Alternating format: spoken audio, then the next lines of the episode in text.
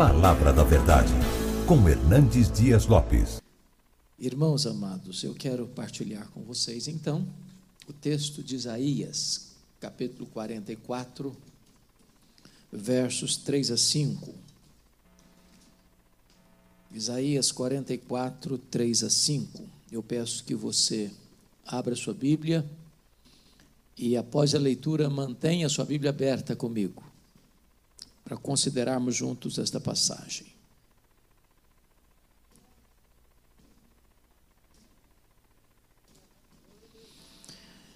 Esse texto diz o seguinte: porque derramarei água sobre o sedento, torrentes sobre a terra seca. Derramarei meu espírito sobre a tua posteridade e a minha bênção sobre os teus descendentes.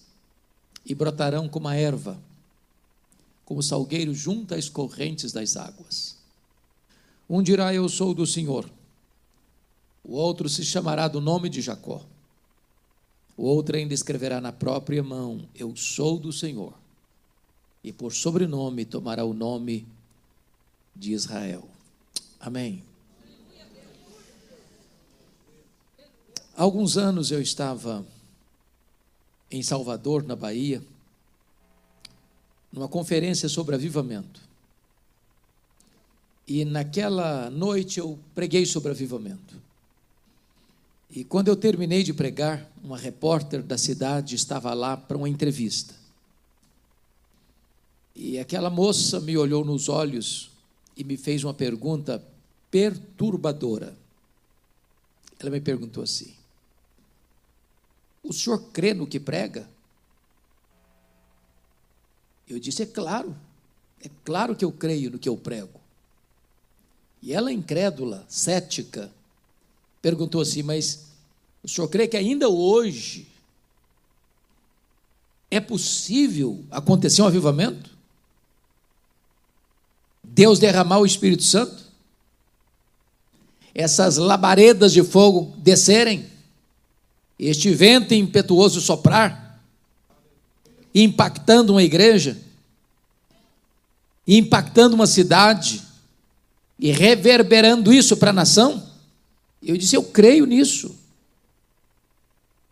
Ela então me perguntou: mas o senhor pode me dar alguma evidência disso?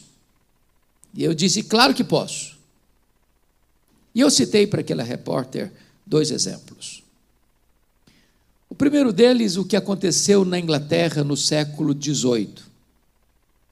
Eu acho que todos vocês têm ciência de que, em virtude do racionalismo francês, depois do iluminismo, que veio na sua esteira, uma onda de ateísmo varreu a Europa. Naquela época, poucos pregadores acreditavam ser a Bíblia a palavra de Deus. As igrejas estavam vazias.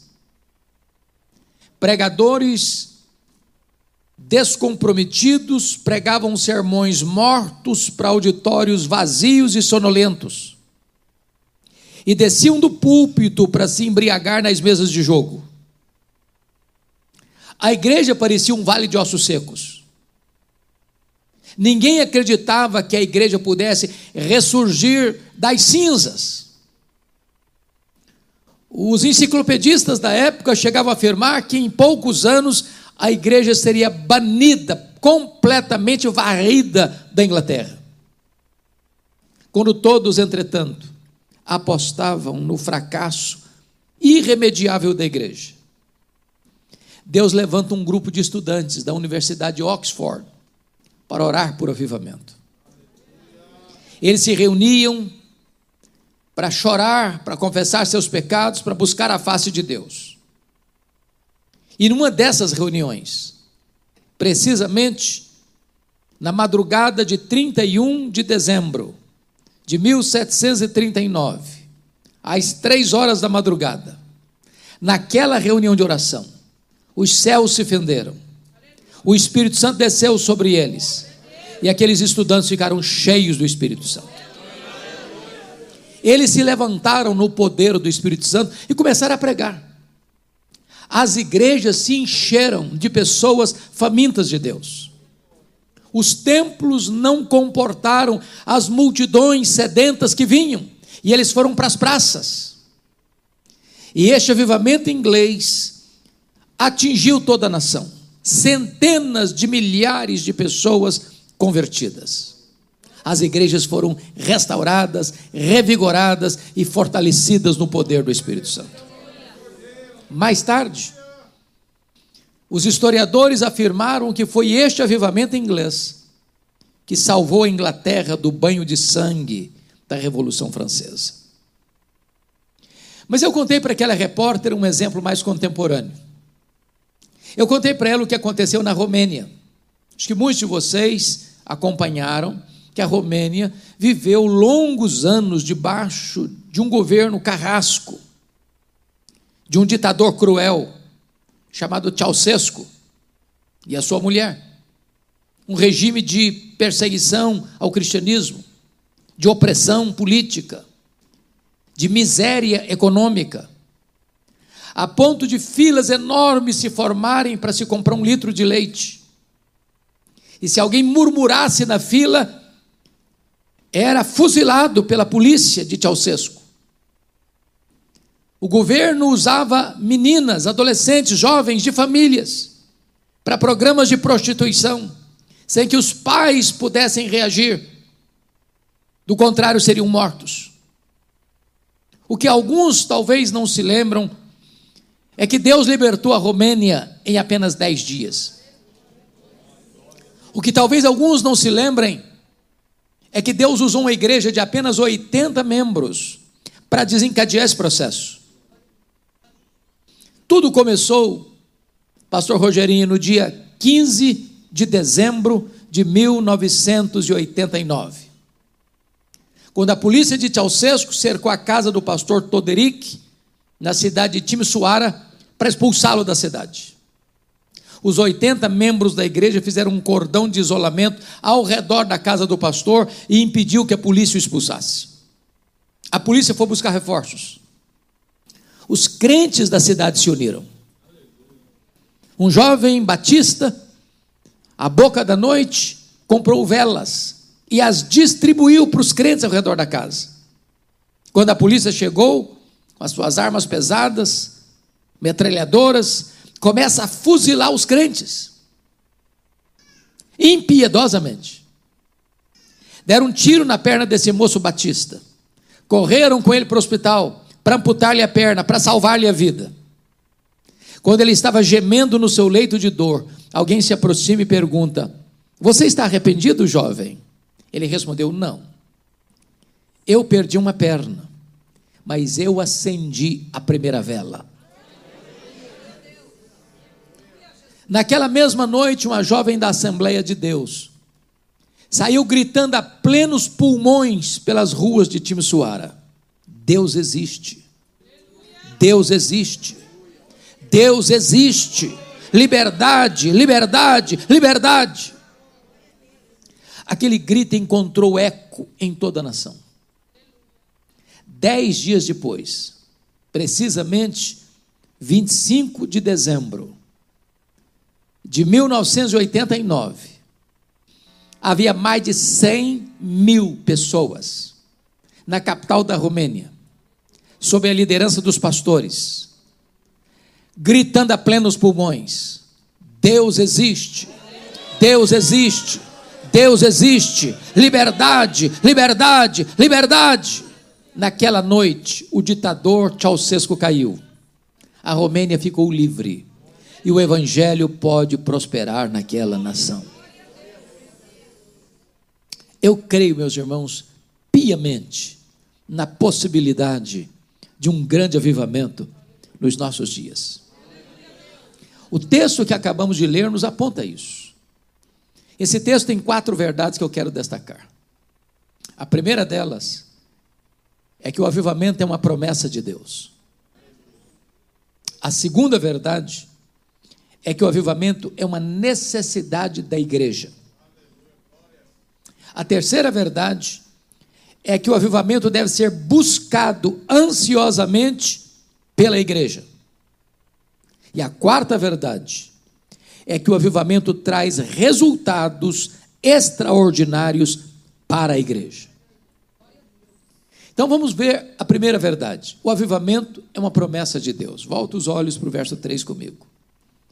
Porque derramarei água sobre o sedento, torrente sobre a terra seca, derramarei meu espírito sobre a tua posteridade e a minha bênção sobre os teus descendentes. Preste atenção que esta promessa tem duas características. Primeiro, ela é uma promessa segura, porque quem está dizendo aí derramarei não é um homem, não é uma igreja, não é um conselho, um concílio eclesiástico, não é uma denominação religiosa.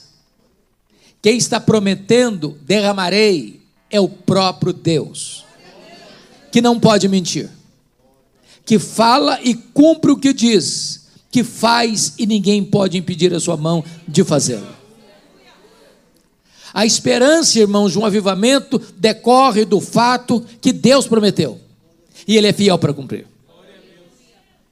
Esta promessa, alinhada com a promessa de Joel, capítulo dois, verso vinte e oito, cumpriu-se no dia de Pentecostes, o que acabamos de cantar agora há pouco. Mas quando Pedro se levanta no dia de Pentecostes, depois do derramamento do Espírito, ele disse: esta promessa é para vós, esta promessa é para os vossos filhos, esta promessa é para quantos o Senhor nosso Deus chamar. Portanto, esta promessa é para você, é para mim, é para nós hoje. É Deus quem prometeu.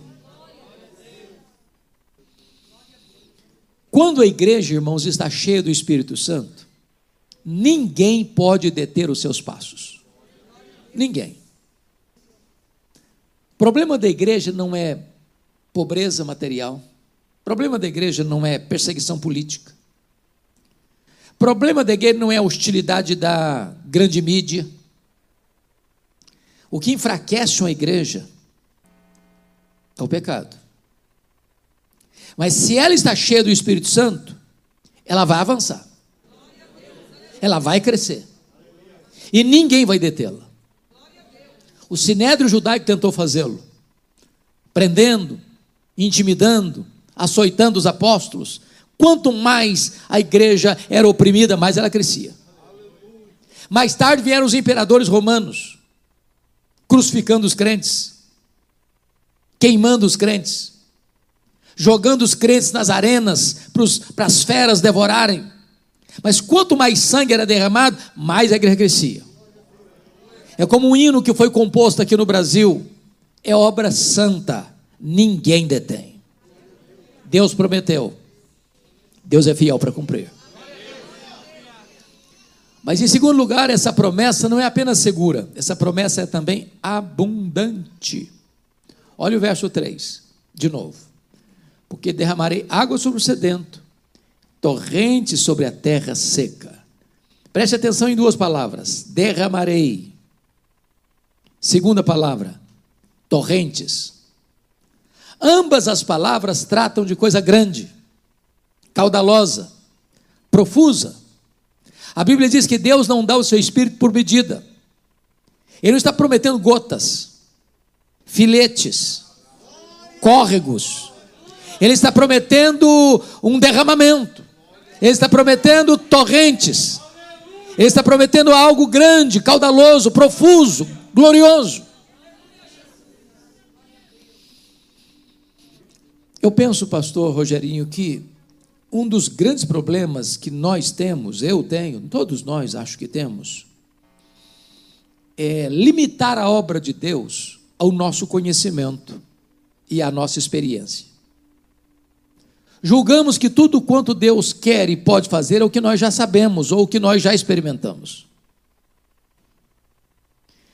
Mas quando nós olhamos o Novo Testamento, mormente as orações do apóstolo Paulo, porque me parece que Paulo, quando estava de joelhos, alcançava o pináculo da sua teologia. Ele faz um pedido que penso ser o pedido mais ousado que alguém já fez, lá em Efésios capítulo três, versículo dezenove. Paulo ora para que você e eu sejamos tomados, não de Deus, não da plenitude de Deus, mas para que sejamos tomados de toda a plenitude de Deus. Isso me leva a uma pergunta, mas quem é Deus? Apenas para recordar os atributos que só Deus os tem, nós chamamos esses atributos de atributos incomunicáveis de Deus, porque só Ele tem, nem os anjos, nem os homens, só Ele tem. Então vamos recordá-los? Deus é autoexistente, Deus é infinito, Deus é imenso, Deus é eterno, Deus é imutável, Deus é onipotente, Deus é onipresente, Deus é onisciente, Deus é transcendente, Deus é soberano. Mas se Deus é transcendente, significa que Ele é maior do que tudo que Ele criou. Eu preciso perguntar, mas qual é o tamanho daquilo que Ele criou? E os estudiosos dizem, e isso é uma matéria em aberto ainda, o que eles já sabem, porque o universo não é infinito. Infinitude é um atributo exclusivo de Deus. Mas o que os homens já sabem é que o nosso universo tem mais de noventa e três bilhões de anos-luz de diâmetro. Isso significa que se você voar à velocidade da, à velocidade da luz, trezentos mil quilômetros por segundo, nessa velocidade, você demoraria mais de noventa e três bilhões de anos para ir de uma extremidade à outra do universo. E não há um centímetro desse universo onde Deus não possa dizer, isso aqui é meu, eu criei isso aqui e eu estou aqui. Numa linguagem bíblica, nem o céu dos céus pode contê-lo. Agora Paulo está orando para que você e eu, frágeis vasos de barro, sejamos tomados de toda a plenitude de Deus. Aí você pensa, bom, devia, Paulo, Paulo devia estar delirando, ele estava preso. Para que você não chegue a essa decisão ou essa conclusão apressada, ele escreve no verso seguinte, Efésios três, vinte, ora, aquele que é poderoso para fazer, não mais, não muito mais, mas infinitamente mais do que tudo quanto pedimos ou pensamos, conforme o seu poder que opera em nós, a Ele seja a glória na igreja e em Cristo Jesus, agora e pelos séculos eternos, amém. Porque às vezes a gente usa esse versículo que Deus é poderoso para fazer infinitamente mais com coisas miúdas. Eu estou com a dor no dedão do pé. Ah, mas Deus é poderoso para fazer infinitamente mais e curar esse dedão aí. Estou com dor de barriga. Estou com a saúde abalada. Estou com um problema financeiro. Ah, mas Deus é poderoso para fazer infinitamente mais. É mesmo. Mas quando Paulo usou essa frase, essa expressão, ele tinha acabado de fazer o pedido mais ousado que alguém poderia fazer. E eu não sei se consegue ampliar mais do que eu já tinha pedido. O que Paulo está querendo dizer para nós, irmãos, que não há limitação em Deus.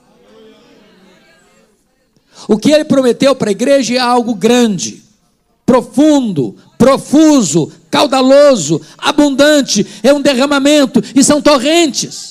Em outras palavras, Deus tem mais para você, Deus tem mais para mim, Deus tem mais para a igreja. Para ilustrar isso melhor, no século dezenove havia uma família muito pobre nos Estados Unidos, composta de sete filhos pequenos de quatorze anos para baixo. Quando o chefe dessa família morre, deixando a viúva pobre, endividada, com sete crianças para criar e grávida do oitavo filho. Quando nasceu o oitavo, não era o oitavo, era o oitavo e o nono, porque eram gêmeos. Um dia, o quinto filho disse assim para a mamãe, mamãe, eu vou sair da roça, eu vou para a cidade, Deus tem um plano na minha vida. E ele foi para Boston, em Massachusetts. Conseguiu um trabalho numa sapataria. O seu professor de escola bíblica dominical, o senhor Edward Kimball, vai lá na sapataria e leva aquele menino a Cristo. E um dia esse rapaz está numa igreja, e o pregador está dizendo assim: o mundo está para ver o que Deus pode fazer com um homem totalmente entregue nas suas mãos. O rapaz disse: meu Deus, eu quero ser esse homem. Tornou-se um pregador conhecido na América. Um dia ele estava pregando em Chicago, e duas senhoras idosas da igreja metodista abordaram-no na porta da igreja assim: nós estamos orando pelo senhor. E ele perguntou: mas por quê? E elas responderam: para que você seja revestido com o poder do Espírito Santo. Um dia ele caminhava em Nova York, na Wall Street, quando de repente o Espírito Santo veio com um grande poder sobre ele. Ele saiu correndo no meio da rua, entrou na casa de um amigo, fechou a porta, trancou a porta, caiu de joelhos. E ele disse que parecia que ondas elétricas penetravam pelo seu corpo. Ele disse que uma alegria tão grande invadiu o seu coração, que ele não podia trocar aquela experiência, ainda que lhe desse toda a riqueza do mundo. Quando ele se levantou dos seus joelhos, nunca mais ele foi o mesmo homem. Nunca mais a história da América foi a mesma. A partir daquele dia, aquele homem levou a mais de quinhentas mil pessoas a Cristo. Aquele homem era Dwight Lima Moody, um dos maiores avivalistas de todos os tempos da história da igreja. Pois Deus é o mesmo, e Ele pode fazer o mesmo. Ele prometeu e Ele é fiel para cumprir. A promessa é segura e a promessa é abundante. Mas esse texto nos leva a uma segunda verdade. O avivamento é promessa de Deus, e em segundo lugar, o avivamento é necessidade da igreja. Então volte os olhos comigo, por favor, para o verso três. Porque derramarei água sobre o sedento, torrente sobre a terra seca, derramarei meu espírito sobre a tua posteridade e a minha bênção sobre os teus descendentes. Há muitos símbolos do Espírito Santo na Bíblia, como o vento, o hálito, o azeite, a pomba, o fogo, a água. Por que aqui o Espírito Santo é simbolizado pela água?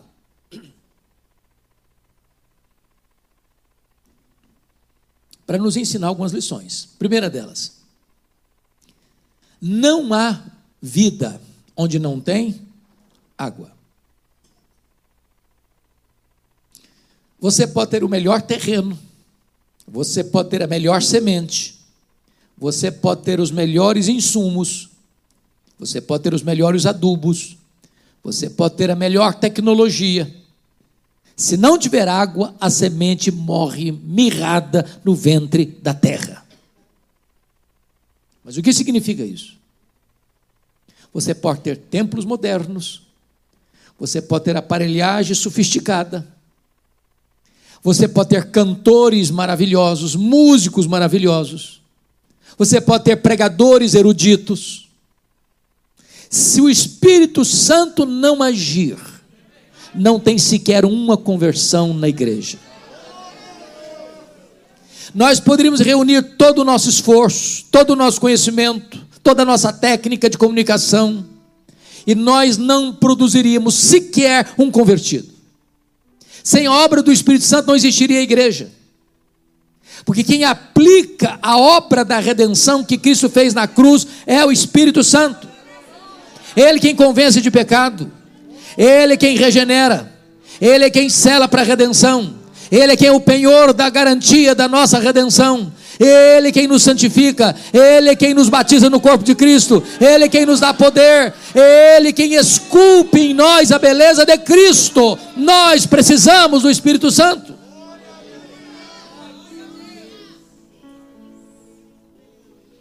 Mas em segundo lugar, a água é necessária para purificar, purificar, e o Senhor Jesus Cristo disse que quando o Espírito Santo viesse, ele convenceria o mundo, não dos pecados, mas convenceria o mundo do pecado, do pecado, Que pecado? O pecado de não crer em Jesus.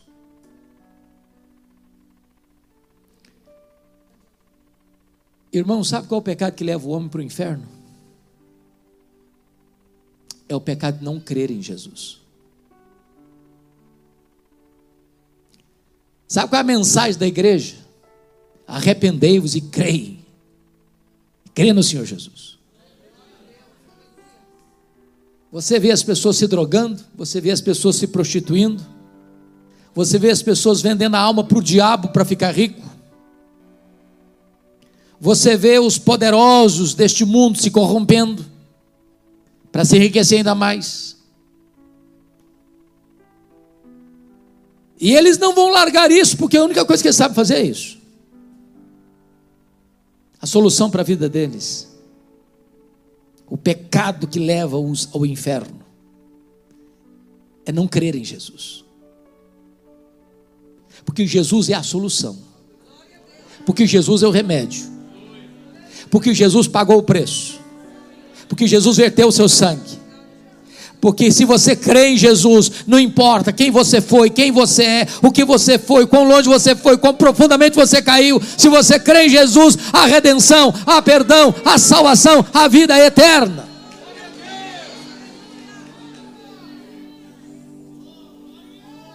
Deixa eu ilustrar isso. Um cidadão cometeu crimes gravíssimos, e ele tinha uma procedência cristã, e houve muitos pedidos, porque ele tinha sido sentenciado à morte, e vocês sabem que nos Estados Unidos, os estados podem ter leis do estado, cada estado tem suas leis, tem estado americano que tem pena de morte, tem outros que não tem pena de morte, e esse cidadão foi sentenciado a morte, mas o governador tem poder de indulto, de perdoar, de suspender a aplicação da pena de morte. Diante de tantos pedidos e de tantos apelos, o governador então resolve escrever a carta de perdão para esse prisioneiro. Mas ele não foi lá na prisão como governador, com os trajes de governador. Ele botou um traje de pastor, botou a carta de alforria dentro da Bíblia e foi visitar aquele moço. Disse: moço, eu vim lhe fazer uma visita e lhe trazer um grande presente. Está dentro dessa Bíblia. E o moço cuspiu nele, enxotou, falou impropérios, sai embora, não quero te ver, não quero saber, e destratou o máximo. O governador, disfarçado de pastor, com a Bíblia na mão e com a carta de alforria dentro da Bíblia. O governador foi embora. E alguém depois se aproxima dele: rapaz, você é louco. Sabe quem estava aqui hoje? Era o próprio governador. Sabe o que tinha dentro da Bíblia? A sua carta de perdão. No dia que aquele moço foi executado, deram-lhe a palavra, antes de ir para o cadafalso para ser enforcado: eu estou morrendo, mas sabe por que que eu estou morrendo? Não foi por causa dos meus crimes. Eu estou morrendo porque eu rejeitei a oferta de perdão que me foi oferecida. Só o Espírito Santo tem esse poder de convencer o homem de que ele é pecador, de que precisa de Jesus. A água, simbolizada pelo Espírito Santo, é a pessoa, a terceira pessoa da Trindade, que é capaz de mostrar ao homem que ele é pecador, e ao mostrar que ele é pecador, recorrer para os braços do Redentor, e encontrar nele a sua alforria, a sua carta de perdão, a sua libertação, a própria vida eterna. Como nós precisamos do Espírito Santo, irmãos. Sem o Espírito Santo não haverá convencimento de pecado. Sem o Espírito Santo as pessoas vão achar que elas estão bem demais. Sem o Espírito Santo não haverá choro de arrependimento. Sem o Espírito Santo não haverá quebrantamento. Sem o Espírito Santo, as pessoas não terão consciência de quão miseravelmente pecadoras elas são. Sem o Espírito Santo, eles vão rejeitar a única oferta possível para o homem não ir para o inferno e ir ao céu. Nós precisamos do Espírito Santo.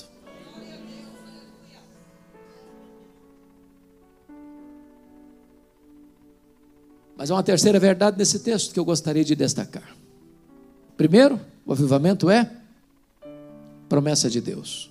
Segundo, o avivamento é necessidade da igreja. Terceiro, o avivamento deve ser buscado ansiosamente pela igreja. Volte os olhos comigo para o verso três. Porque derramarei água sobre o sedento, torrentes sobre a terra seca. Derramarei meu espírito sobre a tua posteridade e a minha bênção sobre os teus descendentes. Duas palavras merecem destaque aqui. A primeira delas é sedento. A segunda é terra seca. Eu tenho o privilégio, pastor Rogerinho, de pregar já há quatorze anos, talvez uma das maiores conferências evangélicas deste país, que é a Consciência Cristã em Campina Grande, todo período de carnaval. E eu sempre prego na abertura daquela conferência. Algumas vezes, ao chegar na, na Paraíba, Campina Grande, o coração aperta.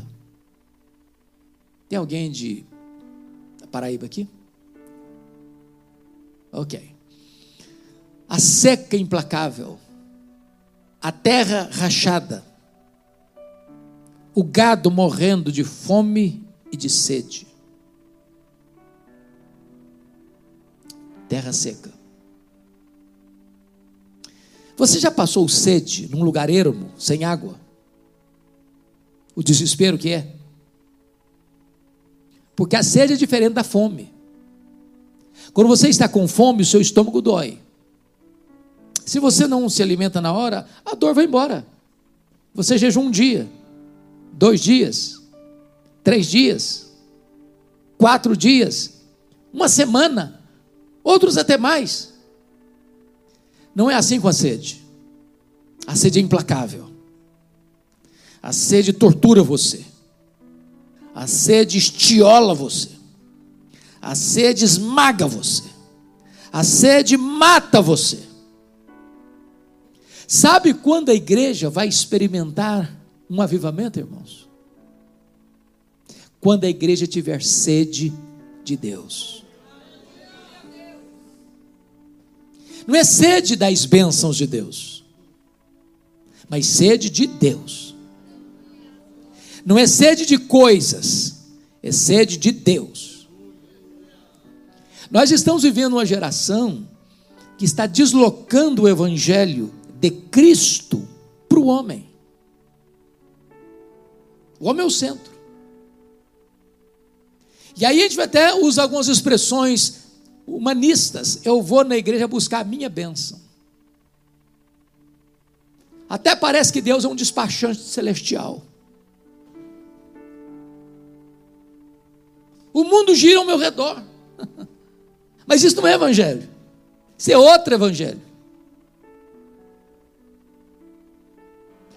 Evangelho, irmãos, não é sede das bênçãos de Deus. Evangelho é sede do Deus das bênçãos.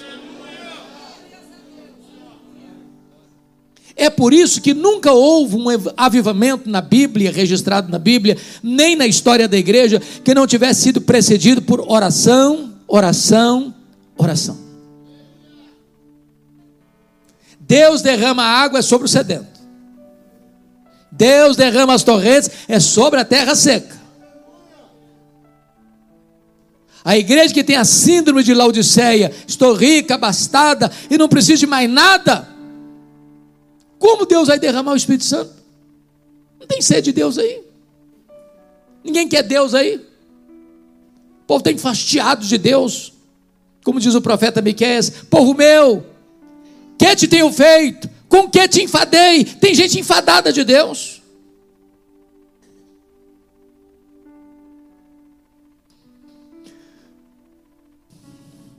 Eu tive a bênção de visitar, em dois mil e onze, a Coreia do Sul. Foi marcante para mim, muito marcante. Vocês sabem que eu sou um pastor presbiteriano. A igreja presbiteriana chegou aqui no Brasil em mil oitocentos e cinquenta e nove. Se nós somarmos todos os presbiterianos do Brasil hoje, eu acho que não chega a dois milhões. A igreja presbiteriana chegou na Coreia do Sul vinte e oito anos depois. Era Coreia na época, não tinha norte e sul. vinte e oito anos depois chegou aqui. Eles são mais de dez milhões de membros. Representam setenta e cinco por cento dos evangélicos, vinte e três por cento da população. Visitamos igrejas de cinco mil membros, de doze mil membros, de dezoito mil membros, de trinta mil membros, de cinquenta e cinco mil membros, de oitenta e dois mil membros, de setecentos mil membros. E em todas as igrejas que fomos, fazíamos a mesma pergunta: qual é o segredo do crescimento dessa igreja? E a resposta era a mesma: oração, oração, oração. Pastor, eu fiquei até envergonhado, porque eles não organizam a igreja sem que ela tenha uma reunião diária de oração de madrugada. Aí eu fui confrontar um pastor que tinha acabado de sair do seminário há dois anos, já estava com a igreja de seis mil membros. Vocês oram de madrugada? Porque isso é cultura dos orientais. Ele olhou nos meus olhos e disse: não, senhor. No mundo inteiro as pessoas levantam de madrugada para ganhar dinheiro. Paulista faz isso, será? Nós levantamos de madrugada para orar, porque Deus é prioridade na nossa vida. Eu fui numa igreja, na época estava com cinquenta e cinco mil membros, hoje está com mais de oitenta mil membros. Tinha quatro reuniões diárias, diárias de oração. Uma das quatro às cinco, outra das cinco às seis, outra das seis às sete, outra das sete às oito. Eu fui na segunda, cinco às seis. Irmãos, eu nunca vi nada parecido. De noite ainda, fazendo frio. Quando nós nos aproximamos do templo, vi gente andando, correndo na rua, com a Bíblia na mão. Quando nós chegamos no estacionamento, os diáconos paramentados, coordenando com apito e lanterna o estacionamento. Quando nós entramos no templo, estava lotadíssimo, e eu contei mais de oitenta pessoas assentadas no carpete do púlpito, numa das reuniões diárias de oração. Quando aqueles irmãos começaram a orar, a sensação que eu tive é que os céus tinham descido à terra.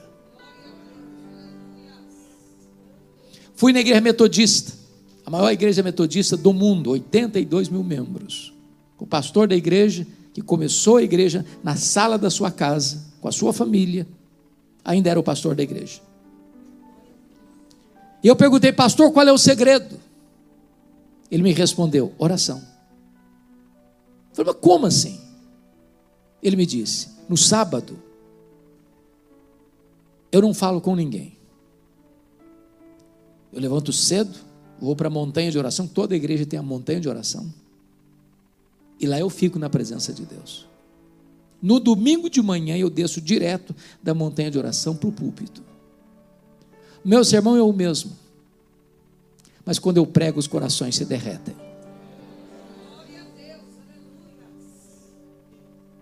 Nós fomos na igreja do pastor Paul Yang-Chu, Evangelho Pleno, uma igreja que está com sessenta e dois anos, com mais de setecentos mil membros, com mais de setecentos pastores auxiliares, com dez mil grupos familiares, com emissora de rádio, de televisão e com um jornal diário de dois milhões de cópias. E eu fiquei pensando, meu Deus, como é que deve ser a agenda de um pastor assim? Tomei um susto quando li no seu livro que ele gasta apenas trinta por cento do seu tempo para administrar essa igreja e setenta por cento do seu tempo para buscar a Deus em oração e ler a Bíblia. Quando nós fomos, nós estávamos em oitenta e dois pastores brasileiros. E nós vimos pelos circuitos de televisão, ele dando uma palestra para a liderança dele. E quando ele terminou a palestra, ele fez uma oração, uma oração de quarenta minutos. Quando ele foi dar uma entrevista para oitenta e dois pastores estrangeiros, ele deu uma entrevista de quatro minutos. Muitos ficaram revoltados com ele. E ele estava nos ensinando uma lição. Deus vem em primeiro lugar. Um dia o telefone do gabinete tocou, a secretária atendeu, e a pessoa disse assim, eu quero falar com o pastor Paulo agora. A secretária disse assim, ele não vai atender o senhor agora não, ele está orando. O homem engrossou a voz do outro lado, diz, eu sou o presidente da Coreia, eu quero falar com ele agora. A secretária disse, não, ele não vai atender o senhor não, ele está orando. Mais tarde o presidente ficou bravo, e o pastor respondeu para ele assim, eu não atendi o senhor, porque eu estava falando com alguém muito mais importante do que o senhor. Eu estava falando com o Rei dos Reis e com o Senhor dos Senhores. Aí você começa a entender que Deus é prioridade. Oh, amados, como nós precisamos de reavivar as reuniões de oração.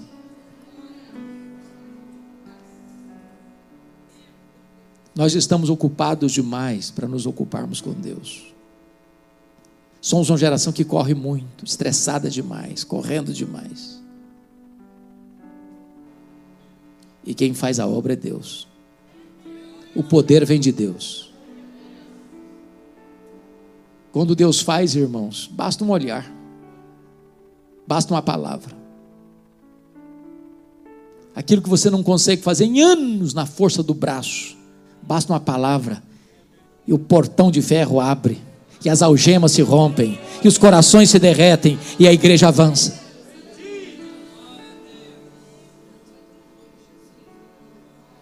Mas eu queria terminar. Há uma quarta verdade nesse texto. Primeiro, o avivamento é uma promessa de Deus. Segundo, o avivamento é necessidade da igreja. Terceiro, o avivamento deve ser buscado pela igreja. Em quarto lugar, o avivamento traz resultados extraordinários para a igreja. E o primeiro resultado está no versículo quatro, confiram comigo. E os teus descendentes brotarão como a erva, como salgueiro junto às correntes das águas. O primeiro resultado, irmãos, é um crescimento exponencial da igreja. Crescimento numérico.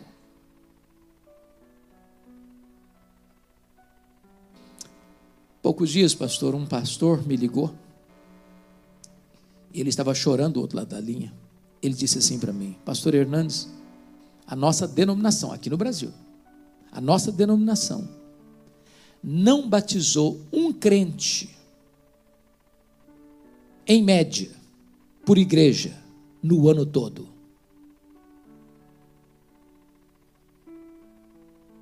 Há igrejas, irmãos, mundo afora, que estão desidratando, murchando, perdendo membros.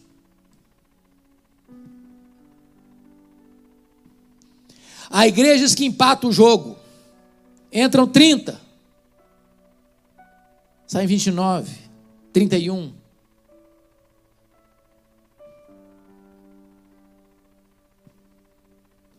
Quando o Espírito Santo é derramado sobre a igreja, os descendentes de Abraão vão brotando como erva, como salgueiro junto às correntes das águas. As pessoas são convencidas de pecado lá no estádio de futebol, lá no bar da esquina, lá se drogando nas esquinas escuras. E as igrejas precisam alargar suas paredes.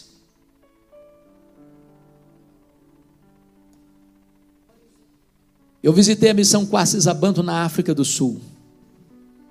Pastor Hélio Stig pregava lá há anos, armando uma tenda, com resultados magros, pífios. Até o dia em que eles sentiram necessidade de serem revestidos com o poder do Espírito Santo. E eles pararam tudo que estavam fazendo. Começaram a buscar a Deus em oração. Oraram anos. Nos últimos três meses, eles se reuniam três vezes por dia, só conseguiam chorar, tamanha convicção de pecados que Deus trouxe sobre eles. Numa determinada manhã, eles estavam assentados em oração, como aconteceu no Pentecostes. E de repente, o Espírito Santo veio com grande poder sobre eles. Os feiticeiros saíam correndo lá do campo, com pressa, para acertar a vida com Jesus, sem que ninguém fosse pregar para eles. Quando os missionários acordavam, tinha dez, vinte, trinta pessoas na porta de cada um, com pressa para acertar a vida com Deus. E eu vi ali numa fazenda, numa fazenda, um templo construído para quinze mil pessoas, com três cultos por dia. Porque quando Deus derrama o seu Espírito, os descendentes de Abraão vão brotando como salgueiros junto às correntes das águas.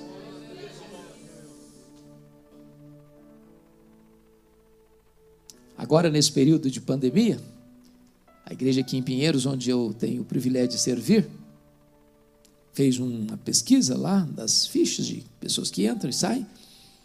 Passaram pela nossa igreja ali mais de onze mil pessoas. Em tempos de avivamento, elas não passam, elas ficam. Oh, irmãos, como nós esperamos esse tempo, como nos aguardamos esse tempo, de vermos aos borbotões as pessoas vindo, se rendendo a Jesus, o Salvador. Mas em segundo lugar, e eu termino aqui, o segundo resultado do avivamento está no versículo cinco, é o testemunho verbal dos crentes. Um dirá, eu sou do Senhor. O outro se chamará do nome de Jacó. O outro ainda escreverá na própria mão, eu sou do Senhor, e por sobrenome tomará o nome de Israel. Irmãos, o Instituto Moody fez uma pesquisa e constatou que noventa e cinco por cento dos crentes nunca levaram uma pessoa a Cristo. Se fosse um fenômeno biológico, a raça humana estaria em risco de extinção. Mas não é assim em tempos de avivamento. Quando o Espírito Santo sopra sobre a igreja, as crianças se levantam, os adolescentes se levantam, os jovens se levantam, os homens e as mulheres se levantam, os velhos se levantam, todos se levantam para dizer, eu sou do Senhor, eu sou do Senhor, eu sou do Senhor, eu sou do Senhor.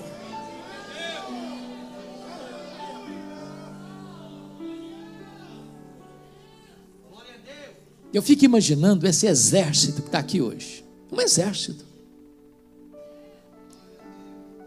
Aqui dentro desse santuário, irmãos, a sociedade de São Paulo está representada.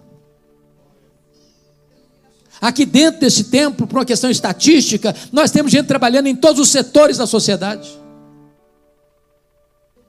Imagine vocês esse exército que está aqui hoje, saindo pelos bancos, pelo comércio, pela indústria, pelos escritórios, pelos hospitais, pelas universidades, dizendo, eu sou do Senhor, eu sou do Senhor, eu sou do Senhor, eu sou do Senhor, eu sou do Senhor.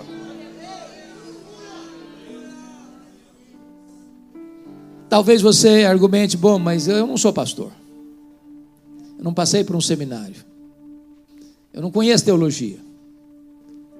Aliás, eu sou um novo convertido. Estou aprendendo Bíblia agora. Deixa eu dizer uma coisa a você. Se você é crente e está aqui hoje, você sabe tudo quanto uma pessoa precisa saber para ser salva. Tudo. Tudo. E se você não sabe nada, então você poderia dizer assim: eu só sei de uma coisa, é que eu era cego e agora eu vejo.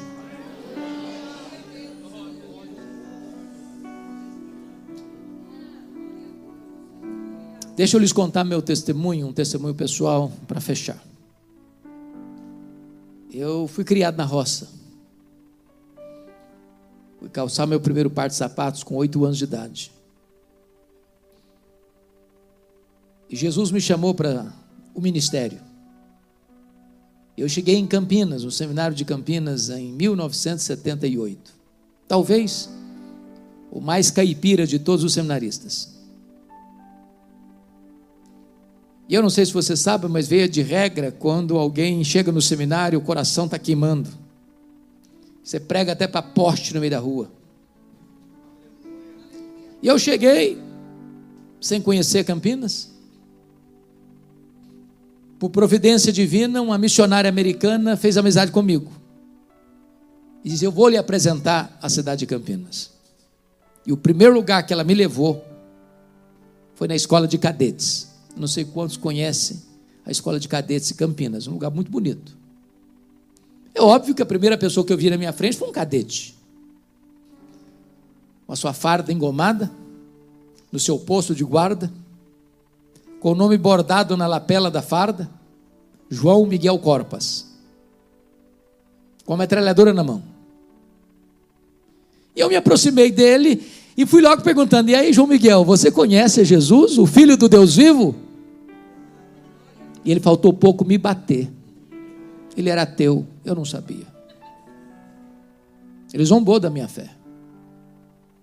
E eu confesso a vocês que eu fiquei sem rumo, calado, mudo, sem saber o que falar para ele. Quando de repente o Senhor Deus me deu um pouquinho de coragem, eu disse: João Miguel, eu preciso lhe dizer três coisas antes de ir embora. A primeira coisa é que Deus existe, crendo você nele ou não. Deus não precisa de você crer nele para ele existir, ele existe assim mesmo. Segunda coisa, esse Deus ama você e provou o amor dele por você, enviando ao mundo seu filho, seu único filho, para morrer pelos seus pecados, para dar a você a vida eterna. Terceiro, você é um pecador, e se você não se arrepender, você vai para o inferno, e até logo. Saiu rápido, o cara estava com a metralhadora na mão. O que eu nunca podia esperar é que a mesma missionária voltasse ao seminário no dia seguinte, e ela voltou. E voltou com um recado urgente: Hernandes, você precisa ir na minha casa agora. Eu falei: o que foi? O João Miguel Corpus está lá em casa e quer te ver. Aí eu pensei: meu Deus, será que ele ficou triste comigo? Será que ele ficou aborrecido? Será que eu não fiz a abordagem certa? Será que eu fui deselegante com ele? Pensei mil coisas. Quando eu chego naquela casa, ele estava sentado no sofá no fundo da sala. Quando ele me viu entrar, ele se levantou e correu na minha direção, e me segurou pelos braços, e quase me tira do chão, e chorando disse: por favor, me fale do seu Deus, me fale do seu Jesus. Aquele cadete estava aos pés do Salvador. Era próximo do mês de julho, período das férias, eu fui para minha terra. Quando eu voltei, ele me liga e disse o seguinte: já levei três colegas a Cristo. Acompanhei-o durante o período que fiquei no seminário. Depois pedi o contato, pedi o contato com ele. Há alguns anos, pregando num congresso da CEPAL, em Águas de Lindóia, alguém vem falar comigo e pergunta assim: você tem notícia do João Miguel Corpas? Eu falei: não. Eu queria muito ter notícias dele. Ele me respondeu: eu sou amigo dele. Por favor, me fale dele. Ele me disse: o João Miguel Corpas está concorrendo ao generalato. Me disse mais: o João Miguel Corpas é pastor. Ele é pastor da Igreja Assembleia de Deus.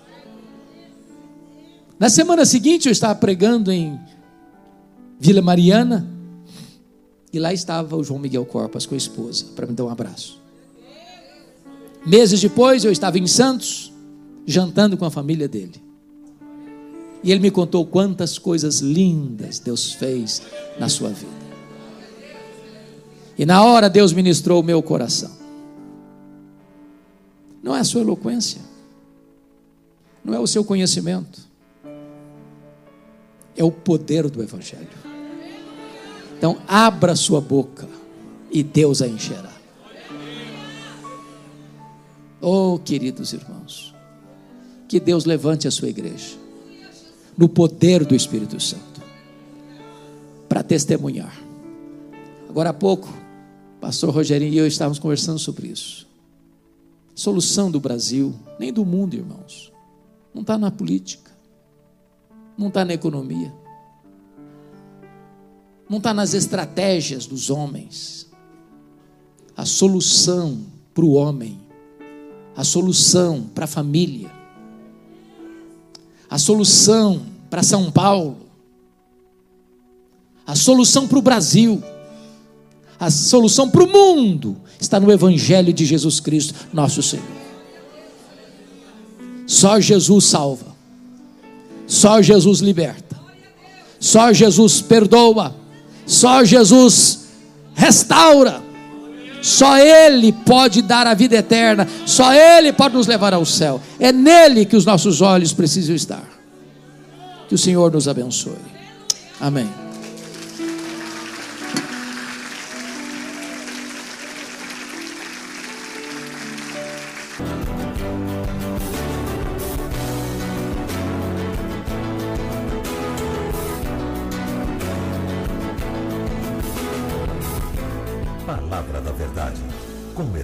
Dias Lopes.